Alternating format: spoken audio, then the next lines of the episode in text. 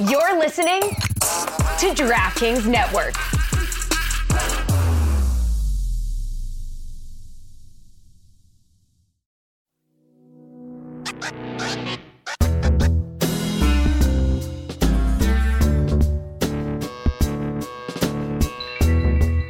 We are presented by DraftKings Sportsbook, an official sports betting partner of the NFL. Download the DraftKings Sportsbook app today and use code DAN for a special offer when you sign up. That's code DAN only at DraftKings Sportsbook. It was a weird week, I feel like. Got, covered a lot of ground on the show. Yeah. Welcome hmm. to Mystery Crate. I had Hey. to feel that silence there. Sorry. I Sorry. feel like we failed you there. Yeah. Like Yeah, you were I looking mean- for just any Well, no, reaction. I validation. yeah. I mean, I just said. I was yeah, trying I to mean, start You're like we doing talked about show. we Oh, talked yeah. about a lot, which could have led to anyone saying Anything. absolutely Literally anything. any- Yeah. Right. Yeah. And no a one word, said a anything. sound, mm-hmm. Yeah. a grunt, even. I'm worried that think my I. How's this for a sound? Breath. What? There was a breath. A- Yeah, well, you guys know we're recording a podcast right now, right? So What? we have to talk. yeah, yeah, yeah. No, for sure.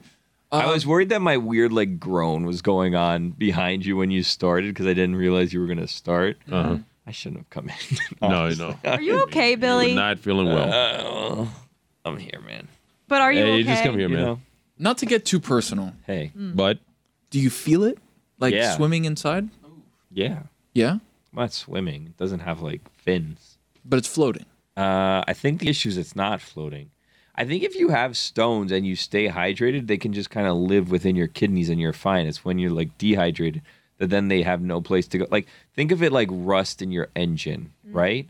Mm. Like the rust in your engine's not going to. I don't. I'm not. You're not guys. mechanic. Not a car everyone guy, out yeah. there, I'm not a mechanic, so don't go by this. Nor a doctor. right. But sugar in your Maybe. gas tank. you Your know. engine's clogged. But here's the thing. Mm. I don't. I think if your engine stays full, that the particles of, gasoline, Oh, gotcha. Oh, the particles will just kind of float there. It's when there's no place for them to go because there's no Lube. liquid for them to be. Hell yeah. Okay. Lube. Okay. Yeah. That right. then they get kind of in going into like the. Your additive. yeah. I So you got the the kidney same. Mm-hmm. stones because you're dehydrated, I don't know. but that's one of the causes of it. I'm not a doctor. He's not a doctor. Maybe. Not a doctor, apparently. I mean, when I pass it, if I catch it in my strainer, maybe I can get some answers. I see. right. what will you do with it? I put it in a Ziploc bag and I take it to the doctor.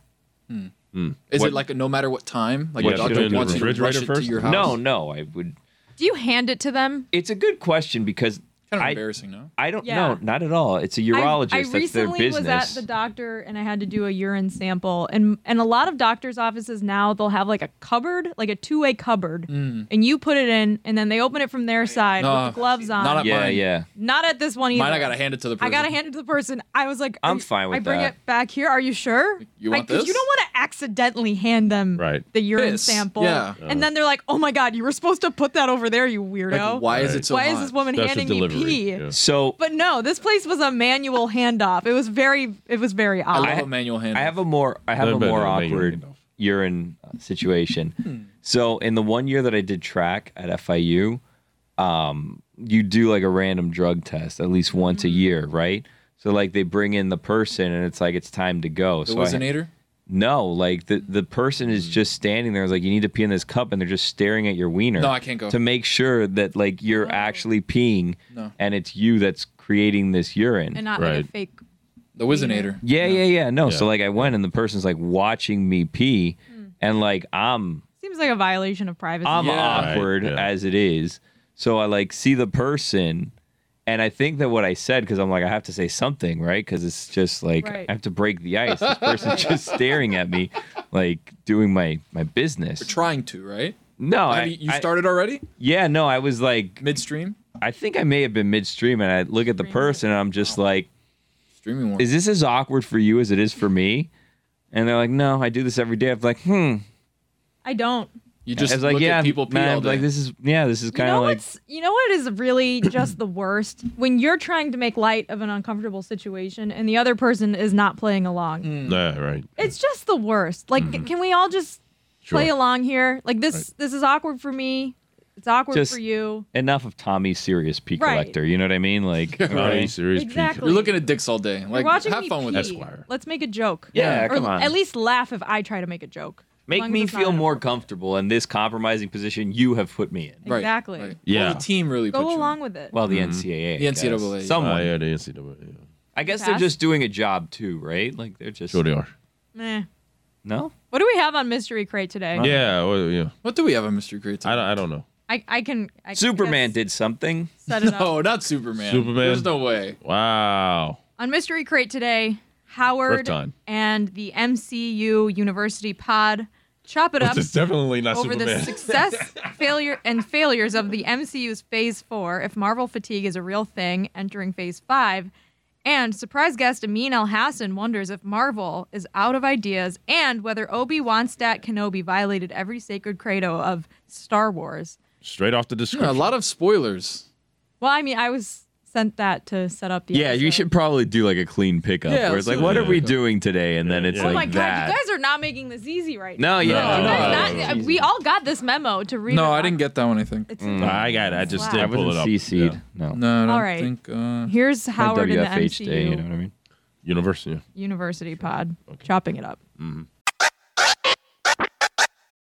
Friends, a lot has changed over the years, personally and across our airwaves. But one thing that hasn't the great taste of Miller Lite. So, what is the best thing about the original light beer? Miller Lite sparked this debate in 1975, and we still haven't settled it. You know, for me personally, I recently bought a few six packs of Miller Lite for my housewarming party because that's one thing that's changed for me. I moved into a new house and I brought some friends over and we enjoyed the best light beer because Miller Lite keeps it simple, undebatable quality, great taste, only 96 calories. It's the beer that strips away everything you don't need and holds on to what matters most. A light beer that tastes like beer. Less filling and only 96 calories, the original light beer since 1975. You don't have to choose what's best. Miller Lite has great taste and is less filling. Tastes like Miller time. To get Miller Lite delivered right to your door, visit MillerLite.com slash crate. Or you can find it pretty much anywhere that sells beer. Celebrate responsibly. Miller Brewing Company, Milwaukee, Wisconsin. 96 calories per 12 ounces. Fewer calories and carbs than premium regular beer.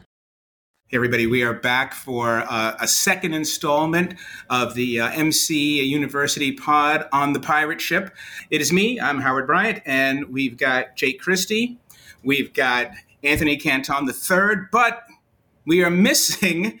We are missing Jerome Cheng, the third member of, uh, of their crew, but we have a lot to talk about. We also have the possibility of the the uh, very sour, bitter Amin Elhassan showing up a little bit later, um, and if he does, he will he will promise to be sour and bitter, especially based on the the topic that we've got here, um, and that topic is Phase Four of the MCU, and then moving into the amazing announcements that we got the other day uh, on Comic from Comic Con Den and Sim in, in uh, San Diego.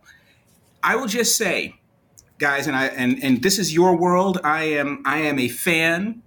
But you guys are much deeper into this than than I have been in terms of because I have not yet seen Ms. Marvel, so I can't speak on that one. But the reviews have not been great for this phase four so far. Uh, our, our good friend Mike Ruiz, that we're waiting uh, for Ruiz to come on the pod and join us, you know, he gave it a, he gave us a thumbs down so far in terms of what he thinks this this new incarnation is. Whether it was Moon Knight or the rest of it, not really all that into it. Amin sends me a text last week, which is why I call him sour and bitter, because he says to me, uh, "Hey, what's going on with uh, Marvel? Are you guys uh, out of ideas?"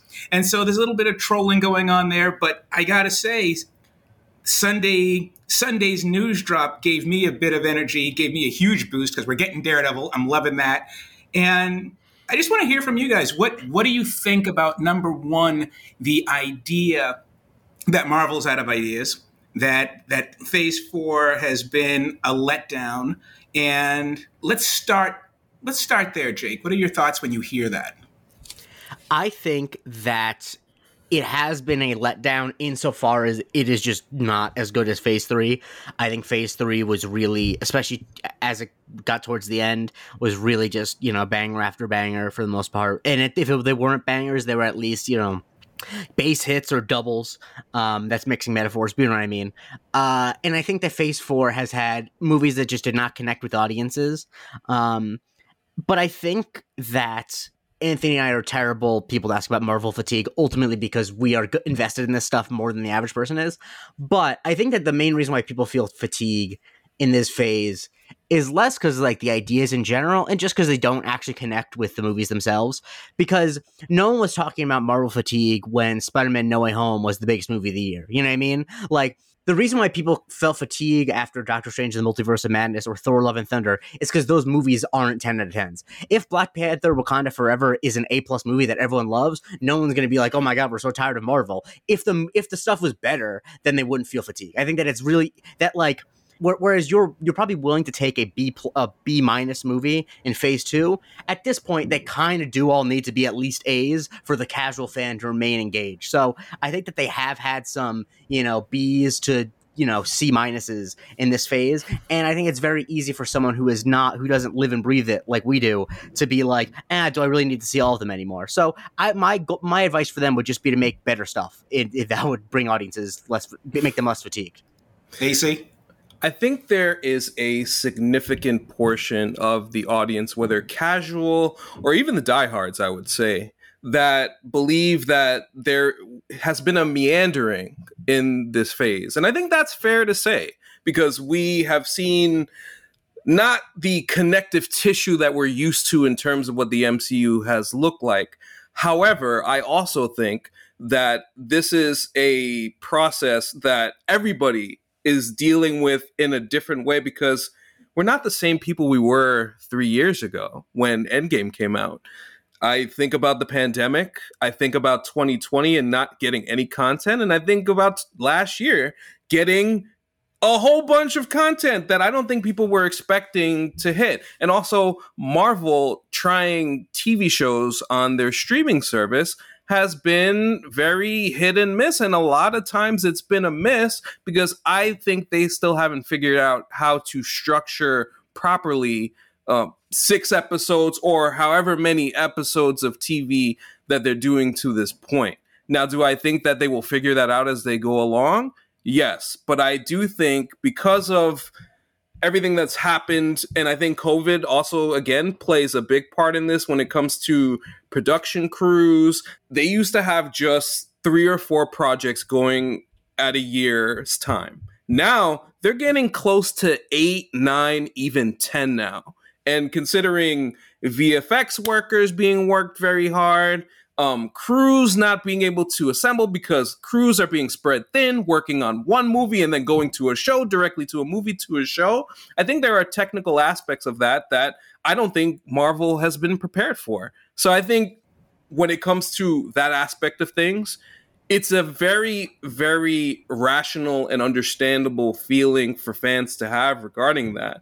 But I would also say is Uh, once again leading back to the point that I started with, we are not the same people that we were three years ago. We are chasing an endgame high. That high was a high that was very significant.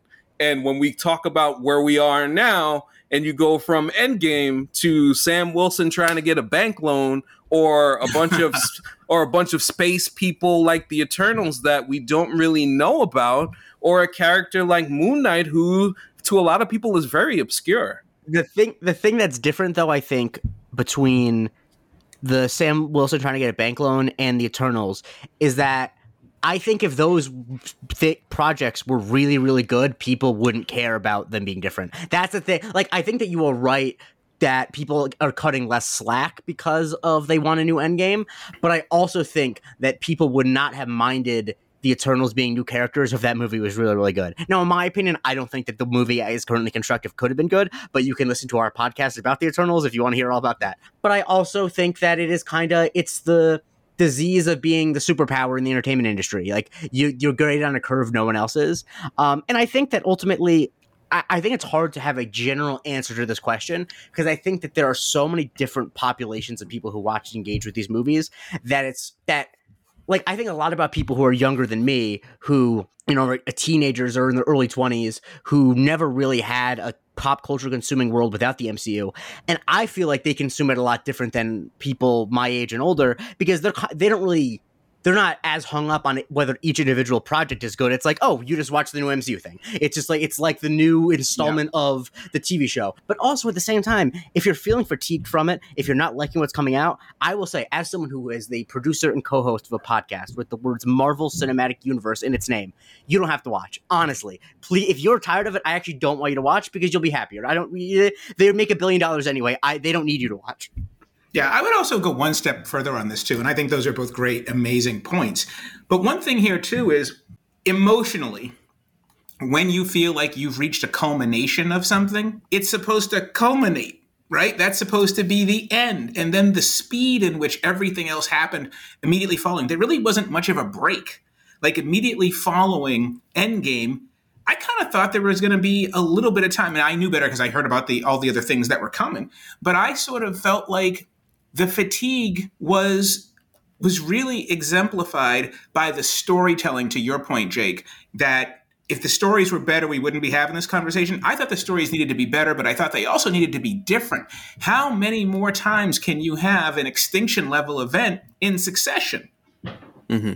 you know i mean that is one of the things that really makes it difficult when you're trying to sort of come down like ac said that you're on an end game high the next thing that you need is not another extinction level event and then another extinction level story because if you have if every story is apocalyptic then none of them are apocalyptic. Let me just go back ac what to let, us go to the highs and lows.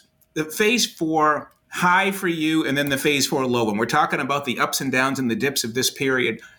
Where's, which one is the big winner for you and which one do you think really was the you know the clunker I would say there's one big winner and an honorable mention. The one big winner, obviously, is Spider Man No Way Home because I think it hit all of the touchstones that we as fans look for in terms of not only nostalgia, but the emotion.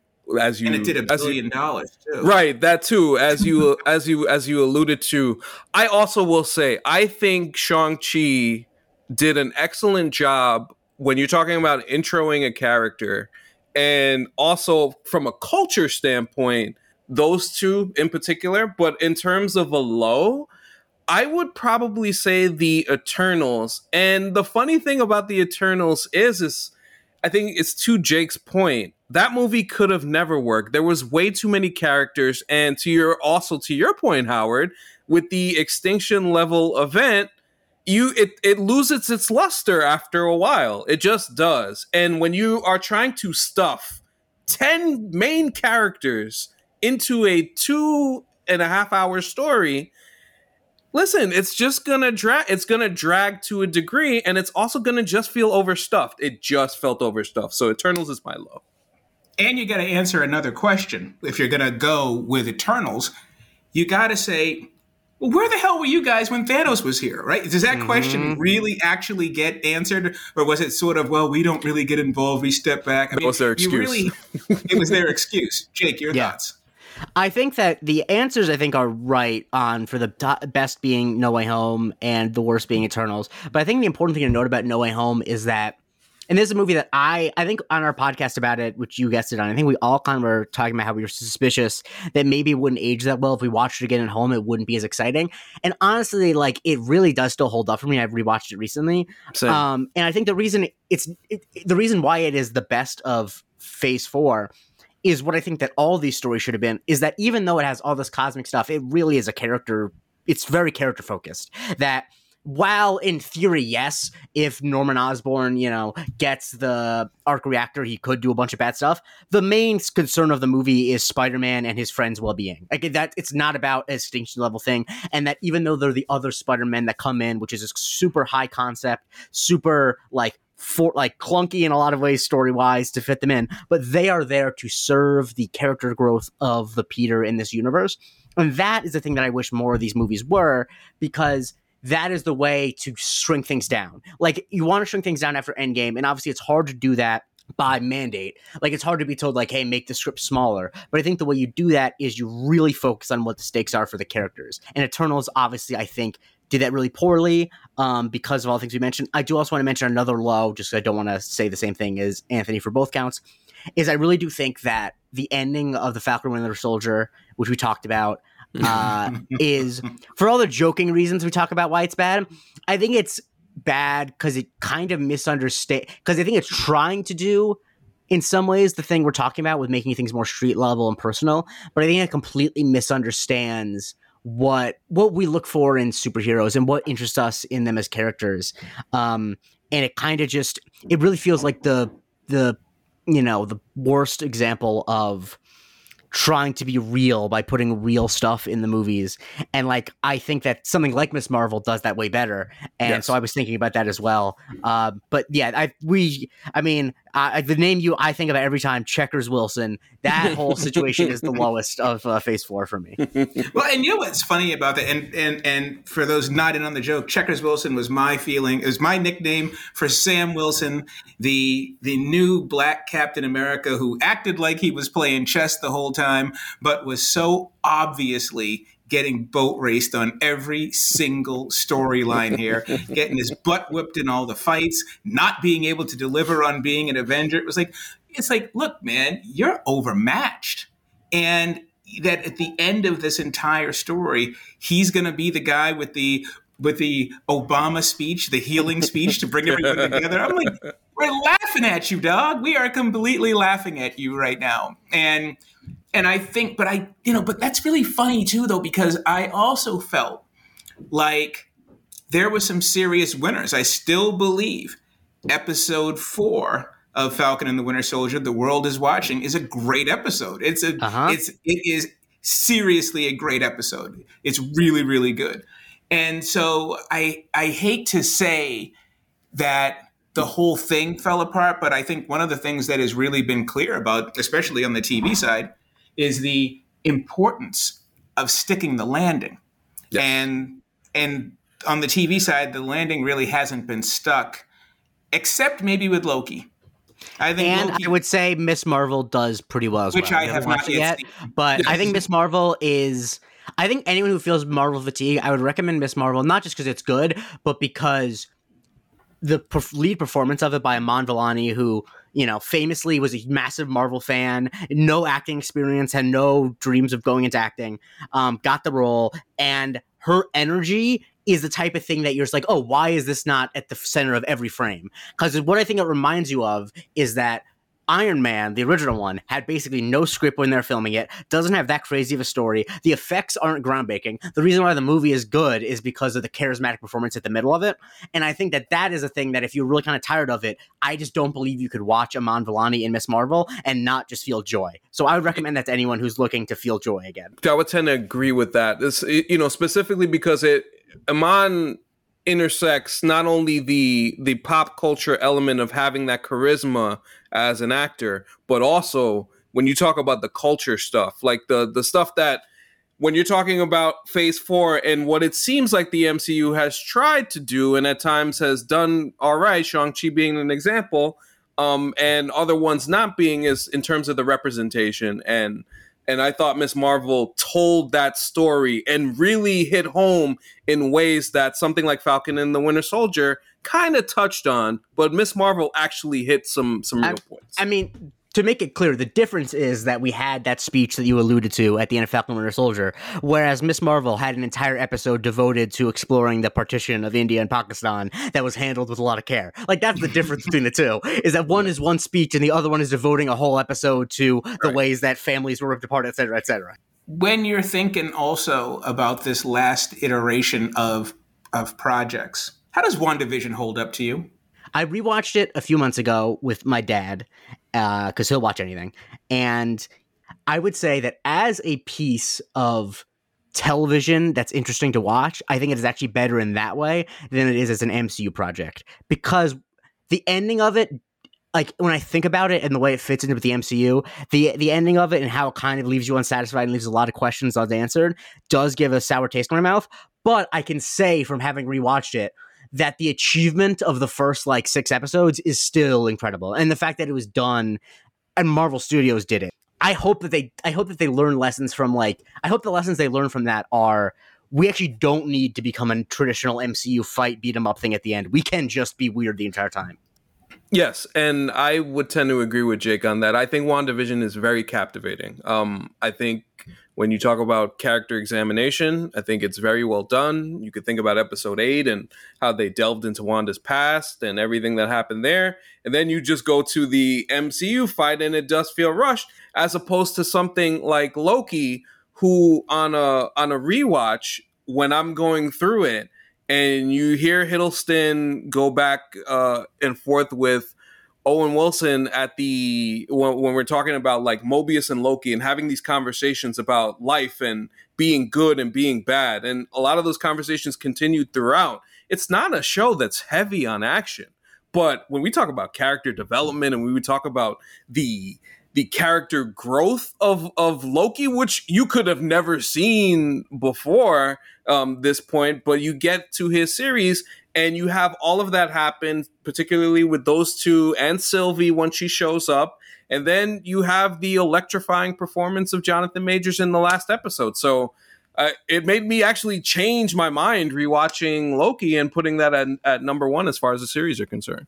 Yeah, mm-hmm. it's so funny you should say that because the one thing that I was thinking about in looking at some of these shows was thinking about my Martin Scorsese T-shirt that has the that is in the script of the Marvel Studios after his criticism that the MCU wasn't really art. And I was thinking about the one thing that that has happened during this period is that you have had really outstanding opportunities to act and I and I do think that as much as we talk about, oh well, you know, you're out of ideas, well, that's just because Amin is bitter and sour. But I think that part of the reason that I really enjoyed a lot of this is that from an, an inventiveness standpoint, WandaVision is brilliant. WandaVision yes. is really, really clever and smart. And you're like, wow. And Elizabeth Olsen can act. And we're talking mm-hmm. about when when you're talking about charisma and energy, there are very few people out there. And I, I, just finished a biography on Rickey Henderson, and while I'm been on book tour talking about these about this book, and people have said, "Why have you? you know, why did you do this book?" and and and why Rickey? And I remember telling a story about how Pedro Gomez, my late great friend in the in the industry, ESPN colleague, we were sitting at the Grotto one night in Arizona, down in Scottsdale, and we were talking about books.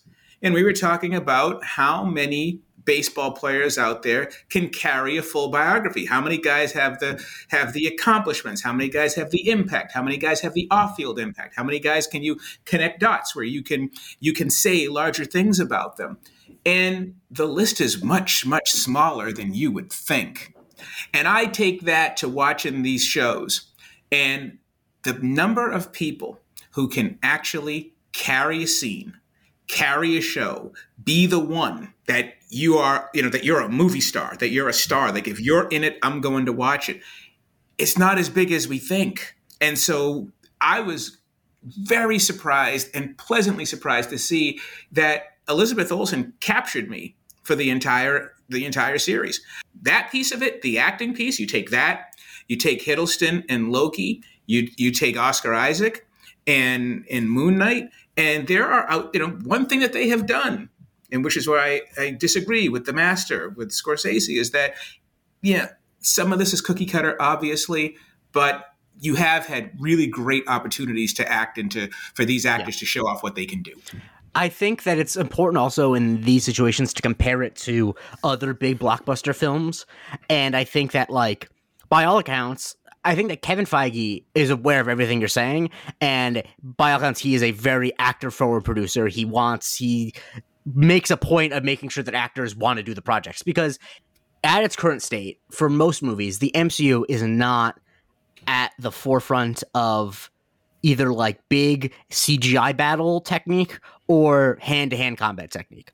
The yeah. things that are like obviously the MCU has had good fight scenes and what have you, but that is actually not what separates it from other blockbusters. It is the character stuff. Like that's the thing I always try to tell people who don't understand what the big deal of it is. And while Martin Scorsese is entitled to his opinion, and honestly, I would ne- if I had a conversation to talk with him, I would talk with him about a hundred things before this. But my rebuttal to what he said about them just being throw rides is that in Endgame, when Captain America gets the hammer and can hold it, that's not an exciting moment because him beating up Thanos with a hammer is cool. That's just CGI goop. It just looks fine.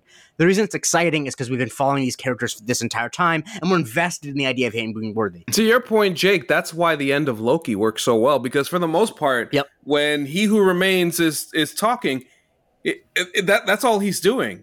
that's where we talk about character development and we talk about actors carrying a moment. I mean, you think about Hiddleston and DiMartino in that moment, and Majors just just makes them look like regular actors, even though they're great. But but, Yeah. but Majors, and when you're He- talking about magnetic presences, that's why he has been chosen to lead this uh, next phase uh, forward as the big bad. Yeah, and he's and he abs- absolutely stole that last scene. Oh my goodness! Look who it is. There's an Amin- we got an Amin sighting. Anthony, you've aged, man. He's washed. You That's right. when I saw you. The hashtag is washed agenda. I mean, uh, Yeah, two and a half years ago. pandemic Who- got to me, bro. Who is this old man? AC, he he's, he he feels like just for men is just for someone else. Yeah, just for someone else. All right. I mean, we we are welcoming Amin Elhassan as well, and this isn't even a Meadowlarkers. This is like a crossover episode here. Um, I will I will start out by saying I I called you bitter and sour to start out on this, and the like reason I, no, no, no. When it comes to this topic, because we started this, we started this conversation about the idea of Marvel fatigue, and I was talking about when you asked me, "Oh, well, you know, are you guys out of ideas? Is the MCU out of ideas?" And now we get this big blockbuster announcement on Sunday that they are bringing noise coming up the next couple of the, you know, the next couple of years. But I want to circle back to our conversation when we were offline on Meadowlarkers. Your thoughts about Phase Four and the MCU simply being out of gas. Phase four. Well, now that all the things they announced are phase five, right? The Yeah, Five and parts of six. Five- right. five so six. so basically, what phase four was was the rebuilding year. They tanked. They, they traded all the good players for picks, and they went through the Philadelphia process. And we're gonna come out of it now with Joel Embiid and say, okay, everything was fine. It, it all worked according to plan, except for this entire phase where we got really lackluster storylines and uh movies devoted to characters that I don't think could really or not even movies, but just vehicles devoted to characters that I don't think could carry said vehicles. Like no one wanted a Hawkeye series. It was okay. No, it wasn't terrible, but no one really wanted that. No one really wanted a Falcon and, and the Winter Soldier, and that was terrible. I liked WandaVision a lot, mainly because it was so different. Right? Yes. The idea of tr- doing a show as Based a show from different eras, right? And so I enjoyed that. I enjoyed Loki a lot. I actually just got done rewatching it uh, with my kids uh, this weekend. We we you know over the last week or so we rewatched it as we're getting ready for more stuff. So that was great. Um, but almost every other thing, Miss Marvel, like my kids like it, so I like it for them. Did you watch it? Yeah, I did. It's it's Okay. it's a it's a kiddie show. And then if you look at the movies in Phase Four, what did we get? We got it was Black, Black Widow. Widow, I like Shang-Chi. the backstory that nobody asked for. Shang Chi, I liked. I liked a lot. Yep. Shang Chi, I liked a lot. But then what's the other one? The one with- Eternals. Eternals. Yeah, Yeah. we agreed that the that's the worst. it, it, it was it was awful. Eternals was legit awful. And uh, what's the other one? Doctor Strange, bad. Like these were Oh. bad movies. I disagree with you on that, but that's um, we can, we can relitigate that some other time. Right. Um, get, get Sam Raimi away from my comic book movies forever. that, okay. forever. Go Hang- truly- hang go do your Truly, evil I mean, I mean, you could, I mean, you could have said the sky is green, and I would have had more common ground with you in that sentence. I love, I, I love Sam Sam Raimi so much. Sam Sam Raimi at one point was credited with quite possibly the greatest comic book movie ever made, but Spider-Man 2. I mean, and then this and was- then we and then we saw great comic book movies getting made. Like, oh, in the same way that people once thought Bob Cousy was the best point guard ever, and then we saw an actual point guard. Like, oh, oh, that guy can dribble with both hands. Oh no, never mind. Get out of Never here mind. with that. It was so like dated. That's what but I you also like, got Spider-Man No Way Home. that was awesome. That Yeah. that so of this phase, the movies that I enjoyed were Spider-Man No Way Home and Shang-Chi. And I could mm-hmm. literally have done without every I watched every single one and I can honestly sit here and say I'm never watching any of those movies ever again.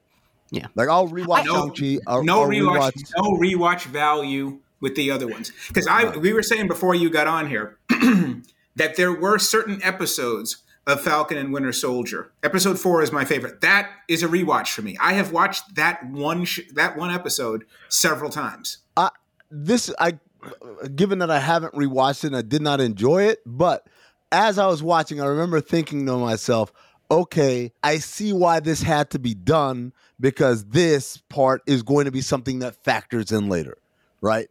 But I've, uh, like what I'm thinking about, like um, Julia Louis-Dreyfus's character is like, okay, this Yeah, is the contestant. she's Yeah. going to Yeah. to uh, to to fa- factor in later.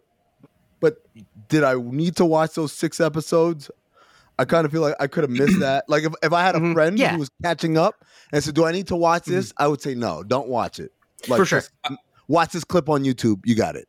No, I was gonna say I think the biggest problem with Falcon and the Winter Soldier in general, and Howard talks about that episode, is you get that episode and then you get episode five in the conflict, and then in the finale, everybody's saying, "Hey, we're working together now," and it's just you guys fought to the death in blood over a shield, and now you're just mm-hmm. shaking hands. It's just Yeah. so weird. Like what I'm happened? telling everybody that we can be better, can't we? We need to be better. I'm like, for real? For real? That's what we're getting That- right so now? that's that's the other thing is that it tried to insert social commentary.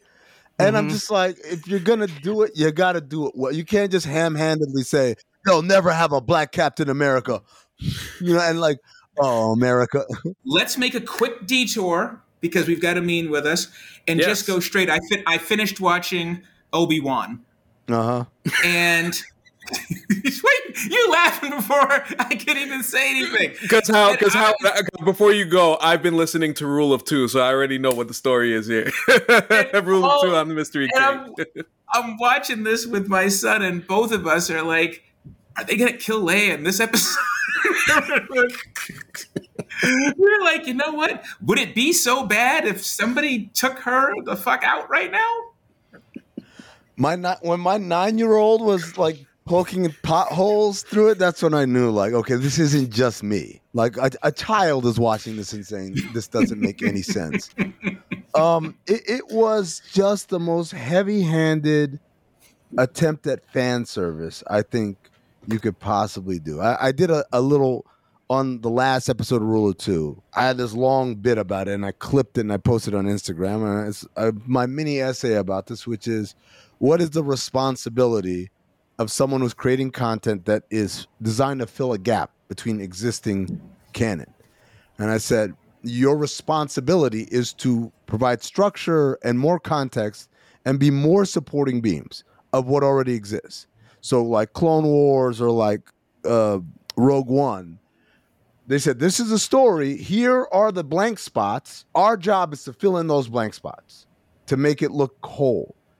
And instead, what they did at Obi Wan was they just said, Wouldn't it be cool if? And you know, be damned if they are overriding things that already existed. And so the desire to have a relationship between Le- like Le- Le- little Leia being a character who gets kidnapped and Obi-Wan's got to go save her, no problem with that. Him then developing this relationship, this odd couple thing with it, no, you can't have that. And why can't we have it is because we know in episode in 4 in A New Hope, their relationship isn't that. And they It's try to clean it up. Yeah, they, they try to clean it up with like, oh, just act like you don't know me if we ever see each other again. Okay, that's all well and good until the old man dies. She would have been devastated if this was someone who rescued her when she was nine and they had all these adventures and stuff. Like it just doesn't make sense. Again, the the battle between Obi-Wan and, and Vader. He says, When we last met, I was but the learner, now I'm the master. That's right. I'm sorry. Like, even though he got his ass kicked in that second fight, which is ballsy to have even have him meet twice. Look, the fight, the first one I liked, you know, as he lights the thing on fire and he drags him through it, but like he didn't need to do that with Obi-Wan. They could have done it with they hell, you want to do a Quinlan Vos drop? Fucking make him fight Quinlan Vos.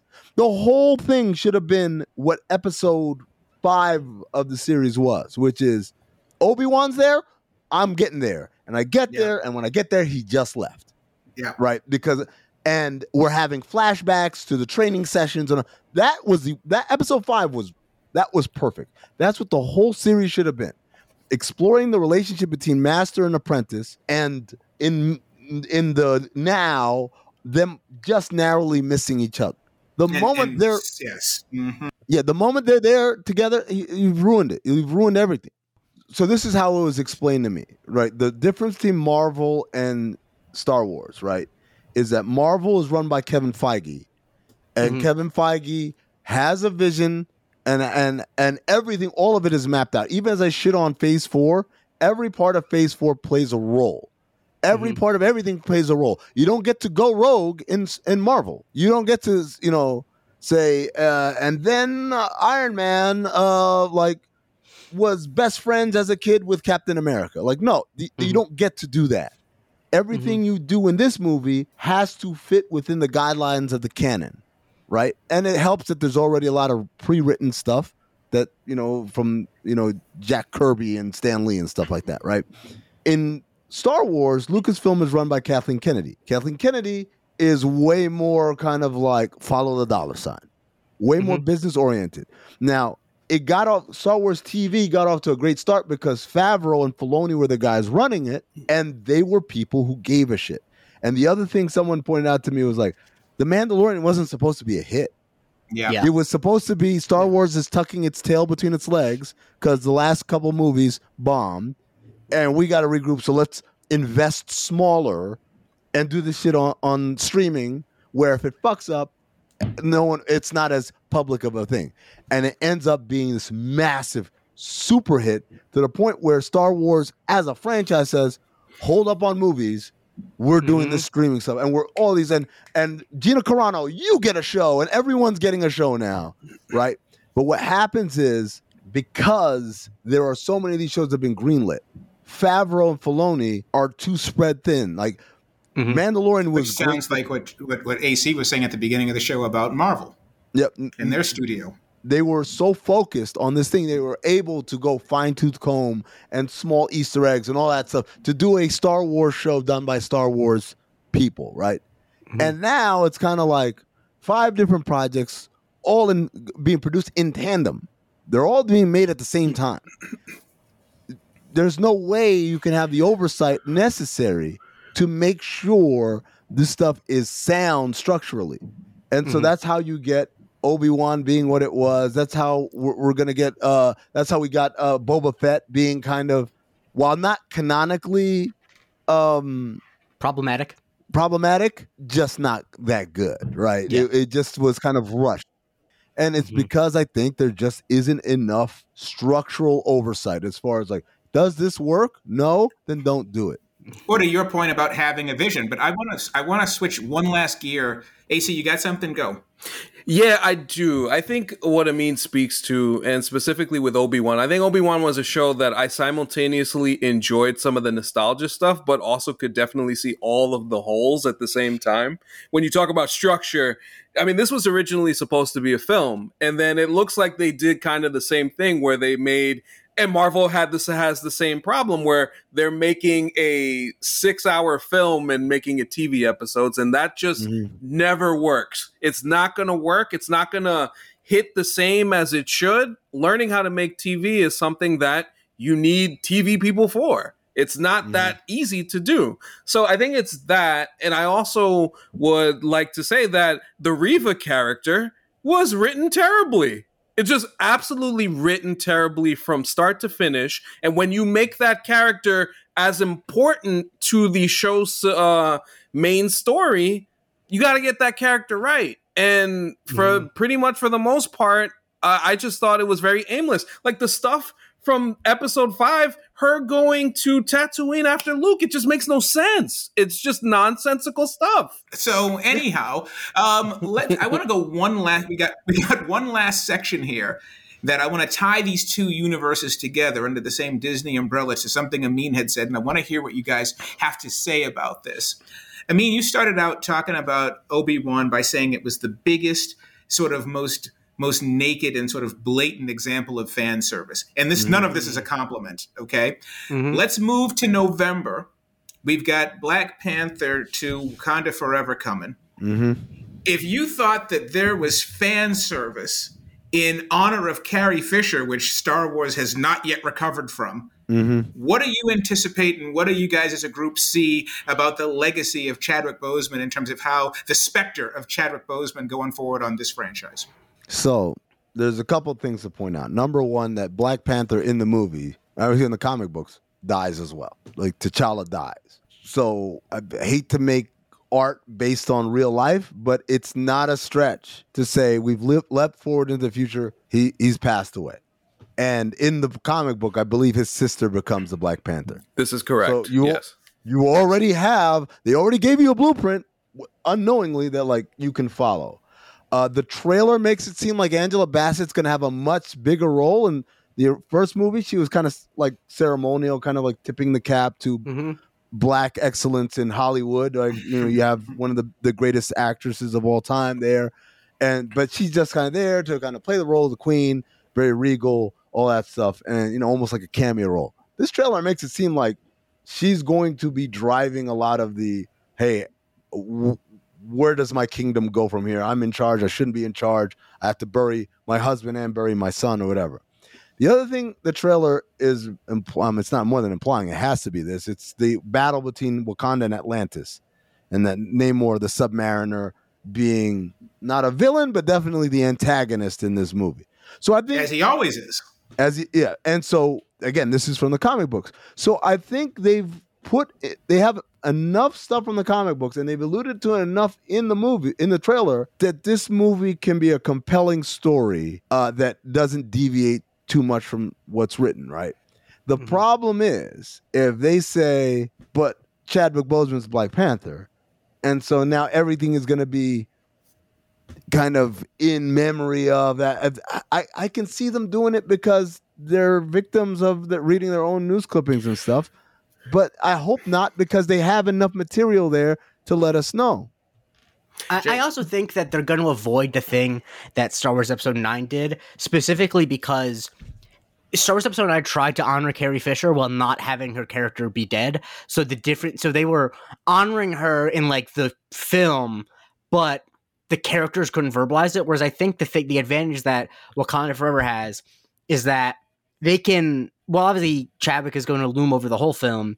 They can literalize the memorial of him as an actor through the character. They can have Lupita Nyong'o as Nakia say how grief stricken she is about Mhm. T'Challa, and that can be a stand-in for them honoring Chadwick Boseman. Whereas with Rise of Skywalker, they were like doing a love letter to Carrie Fisher, but they had to like use outtakes and weird like it just was all disjointed. Yeah, the cast has spoken to this, particularly this past weekend, about it making the film being therapeutic, but also at the same time wanting to move forward and bring a new story.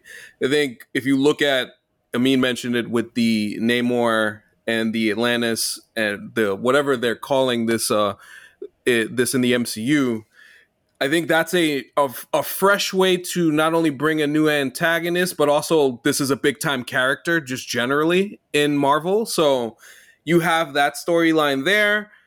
The portion of Riri Williams, uh, Ironheart being in there too, I think also is we're also introducing simultaneously these new characters. So I'm looking at them beginning to not only tell the story of this new civilization that Ryan Coogler has been very focused on mapping this out from not only Wakanda Forever, but to their future spinoff, the the Okoye spinoff, uh, a few years from now. But like, I think there is a a clear plan on how they want to implement everything while paying tribute to Ch- Chadwick at the same time, but also not undercutting the film itself and the story going forward, which is a very tricky thing. I don't envy the situation that Coogler's been in because he had written the script already for Black Panther 2 when Chadwick passed. So then you have the shock of the passing, then you have everything that goes along with it, having to redo everything.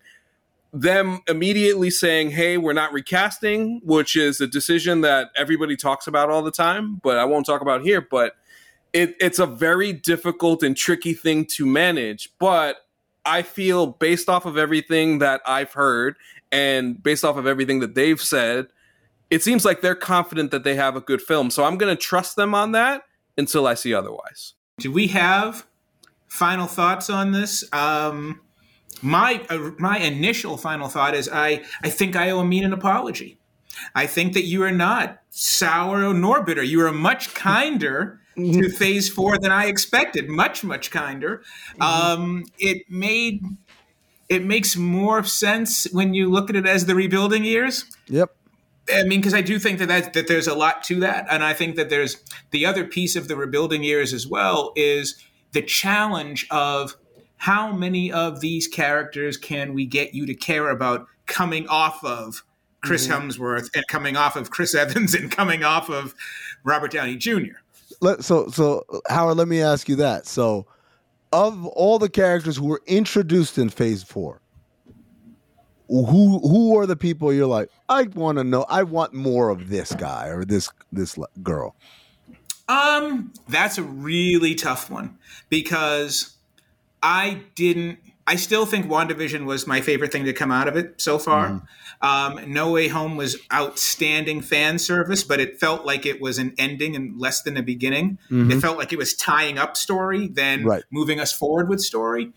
Um, I am probably, you know, and I didn't love Moon Knight uh, because Moon Knight was sort of an obscure character. And to Mhm. me, my, my rule of thumb has generally been if I didn't read it in the comics, I'm probably not going to love it when I watch it. There hasn't been a character yet that I watched that I that I didn't like in the comic, but I really liked in the movie. It's pretty much been consistent.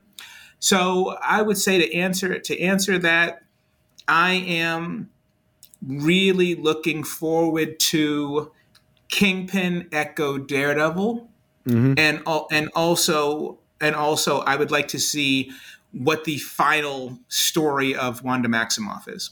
Mm. In other words, I'm st- I've pretty much stayed true to the old guys, to the old guard. Uh, AC. Final. Uh, Oh, 'cause well- I, I want um because the to me there's wo- I think one. No, I'll take that back. There's Actually, I take that back. I am sorry.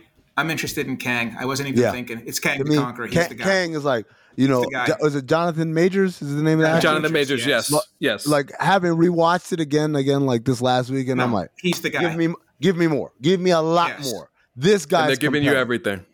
Yes, Yeah, this guy's they're giving you. The character's compelling, and the actor's acting his ass off. Like I'm, I'm all in on that. I'm all in on everyone from Shang Chi. I like the idea of the the the that there's a new Mandarin basically, and and that this thing is real. The Twelve Rings are real. All that stuff. Um, and then outside of that, oh, and uh, and Julia Louis-Dreyfus's character, I, I which she will I mean, play a, a huge Yeah. role. That much I could Yeah. say. She's going to play a huge role in this going forward. Like the Phase Five, the Phase Five stuff. A lot of it is going to be her. And if you are a fan of Secret Invasion in the comics uh, with the Skrulls, Secret Invasion is going to tell you a lot. Jake, where you at?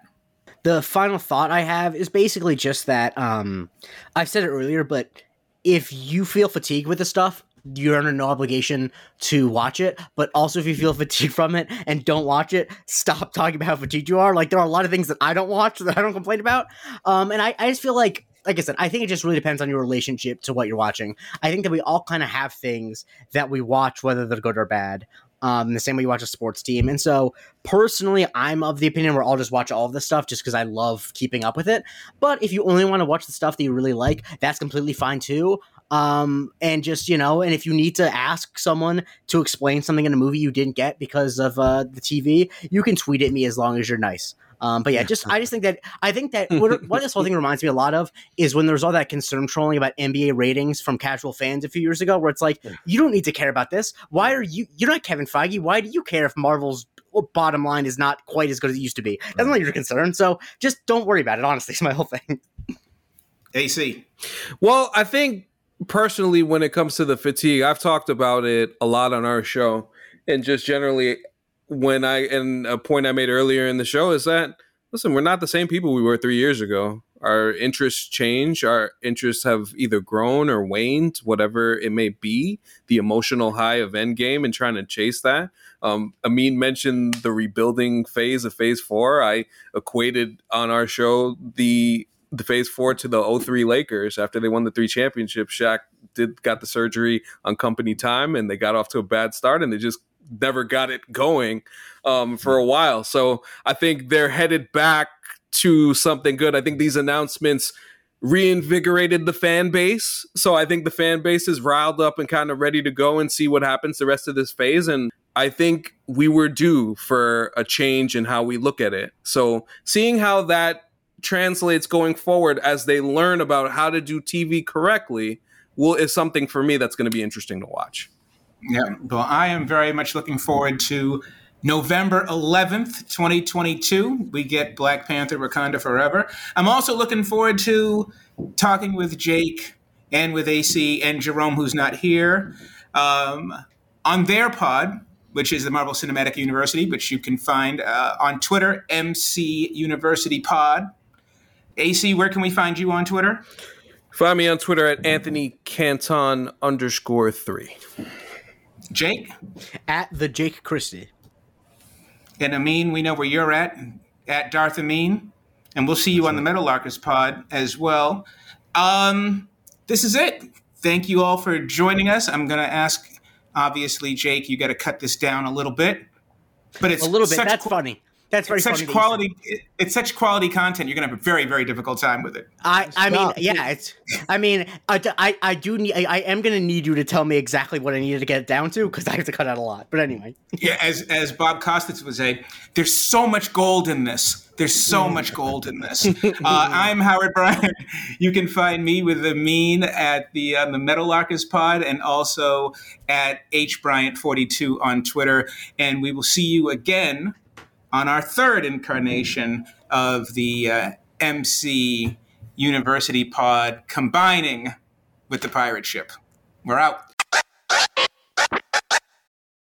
Oh my gosh. Folks, gather around. Everyone gather around. Listen to these words. The NBA playoffs are heating up, and so is the action at DraftKings Sportsbook, an official sports betting partner of the NBA. With same game parlays, live betting, odds boosts, and so much more, don't miss out as the NBA postseason winds down. And if you're new to DraftKings, you gotta check this out. New customers, listen to me. You bet just five bucks to get 150 in bonus bets instantly. Download the DraftKings Sportsbook app now. Use code DAN. That's code DAN for new customers, and you get 150 in bonus bets when you bet just $5. That's insane. Only on DraftKings. The crown is yours. Gambling problem? Call 1-800-GAMBLER or in West Virginia visit www.1800gambler.net. In New York, call 877-8-HOPE-NY or text HOPE-NY 467-369. In Connecticut, help is available for problem gambling. Call 888-789-7777 or visit ccpg.org. Please play responsibly. On behalf of Boot Hill Casino Resort in Kansas, 21 plus, age varies by jurisdiction, void in Ontario. Bonus bets expire 168 hours after issuance. See dkng.co slash bball for eligibility, deposit restrictions, terms, and responsible gaming resources.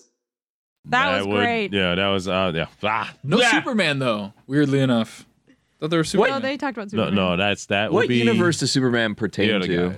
He's uh DC. Yeah, DC. What university would he go to? Uh, college. Just a That's regular not old college. Washington. There's no George superhero Washington. university, George right? Washington. I mean, the X the X Men was that We like are a university? was the X Men a university? Didn't they go to like a school? I have Academy, no yeah, That's idea. right. It's and there's Academy. Monsters University. Well, yeah. but that's something Monsters, else. Inc. No, but then I Then think they graduated. I graduated, think, yeah.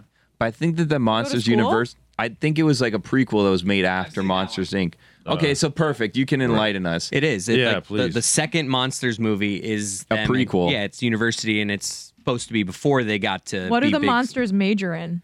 Are they involved in Scaring. extracurriculars? Yeah, scaring. The details on the like, I remember watching it, but I don't remember. Like, I think it's just like yeah, different phases of scare. Is there an option for the monsters after they go to Monsters University to not go to Monsters Inc. Career services. Hmm. Or does I everyone think the kind of end successful up? ones cum laude. go to Monsters Inc. Really? and the ones that don't, you know, Where do they go? What? Yeah. What does a monster do? You know, being a they could be a a chef. They could Really? be a Monster monster. chef. They could be a Get some police monster officer. dishes. Monster Mash. Monster car driver. Mm-hmm. Ooh, monster truck drivers. Yeah. Wow. Is that what they do? Yeah, they're, they're monster truck drivers. Where yeah. else the super? Since you know about this because you have a child. I, where where else do superheroes go to Really, you have a child. university? Oh, yeah, you but do. not of age of. Not, not of age. Well, Roy does too. Roy might know the answer to this too. So the X Men go to like a university, right? Hmm. The, more like the a Marvel and X. That right? that's not my specialty. Xavier? Not his I'm a. Disney guy. Hmm, Well, I think Disney Marvel bought is Marvel. Own. Yeah. Do you consider your kidney stones your children right now as you pass them? And then I, as I send them off, they're going to the university. University of Miami Health System. Big Baptist. Pineapple. the big pineapple. Oh. Uh, that will do it for another episode of Mystery Creek. Yeah, why not? Uh, what's on everybody's podcast? Oh, I don't know. Oh, Billy, what do you got? Big one this week on Stupodity. We talked to Jake Paul. Hey, But then, then his fight got canceled. Oh. Oh, that's right. Yeah. So he previews his Uh, fight. Yeah. but cleaned all that up. So we're just talking to Jake Paul. Hanging out.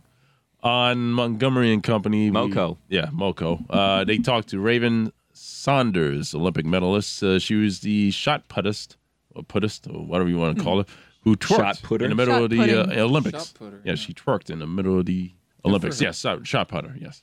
Uh, YouTube, do it. Just subscribe, rate, review. do it. Just do it. All of it. What did you just say? YouTube, do it. Do it. DNF. We have Valtteri Bottas, and then we have summer break. Golic and Smetty, check it out. Talk to Lindsay D'Arcangelo about the WNBA postseason that is approaching. Ooh. I'll have to link to this. We'll be back soon. Listen to the back catalog. What's on Cinephile? Cinephile this week, we are doing uh, Flight. We are doing The Last Movie Stars. Those are the films we're reviewing. But it was Adnan's birthday, and we get into the birthday etiquette. The Birthday etiquette etiquette. of whether. He has whether Sugat's birthday. I forgot to text Happy him. birthday. the type Adnan. of people you Happy expect birthday, people, Happy belated, Like yeah. the, we we debate what kind of people you expect happy birthdays from, which ones you don't, which ones you get offended if you don't get it, because it's a dangerous game, right? You don't expect them for everybody. So we get Yeah. into the etiquette of wishing people happy birthdays, All right. And you can hear Aaron Boone's birthday gift for Adnan. oh, It was oh, wow. very interesting. Also, Shake Shack Asshole. versus In-N-Out. Oh. You got me. Okay, I'm in. Yeah, I'm in. yo, we're here. Oh, it's on Greg Cody. What's on Greg Cody this Yeah, week? what's Uh, Is he my dad cries. or is he? Fungus, Uh, usually. Yeti Blanc's song uh, "Pebble Drive" is on there, and my and you can stream that song. Also support our guy Yeti. But my dad cries when he like my dad hears that song for the very first time and gets legitimately emotional. So it's like you know a little little zig. You know we like to be goofy a lot, but Yeti- this one has a little heartstrings. For some reason, Yeti reminds me of Jason Segel. I don't know why. I see wow. that. I see. I, Little I Jason see. Segel in him. I seagull that. Um, You should, you should write that vampire musical. Is he still mad at me? For realsies. Yeti. Yeah. Uh, he hasn't mentioned you cutting him from Stupodity in a few. He only mentioned to me once, actually. Segel, good joke. But no, he's not mad. Oh, Anyways, good night, everyone. Bye. Good What? night. Okay, goodbye. Friends, a lot has changed over the years, personally and across our airwaves. But one thing that hasn't the great taste of Miller Lite. So, what is the best thing about the original light beer? Miller Lite sparked this debate in 1975, and we still haven't settled it. You know, for me personally, I recently bought a few six packs of Miller Lite for my housewarming party because that's one thing that's changed for me. I moved into a new house and I brought some friends over and we enjoyed the best light beer because Miller Lite keeps it simple, undebatable quality, great taste, only 96 calories. It's the beer that strips away everything you don't need and holds on to what matters most. A light beer that tastes like beer. Less filling and only 96 calories, the original light beer since 1975. You don't have to choose what's best. Miller Lite has great taste and is less filling. Tastes like Miller time. To get Miller Lite delivered right to your door, visit MillerLite.com slash crate. Or you can find it pretty much anywhere that sells beer. Celebrate responsibly. Miller Brewing Company, Milwaukee, Wisconsin. 96 calories per 12 ounces. Fewer calories and carbs than premium regular beer.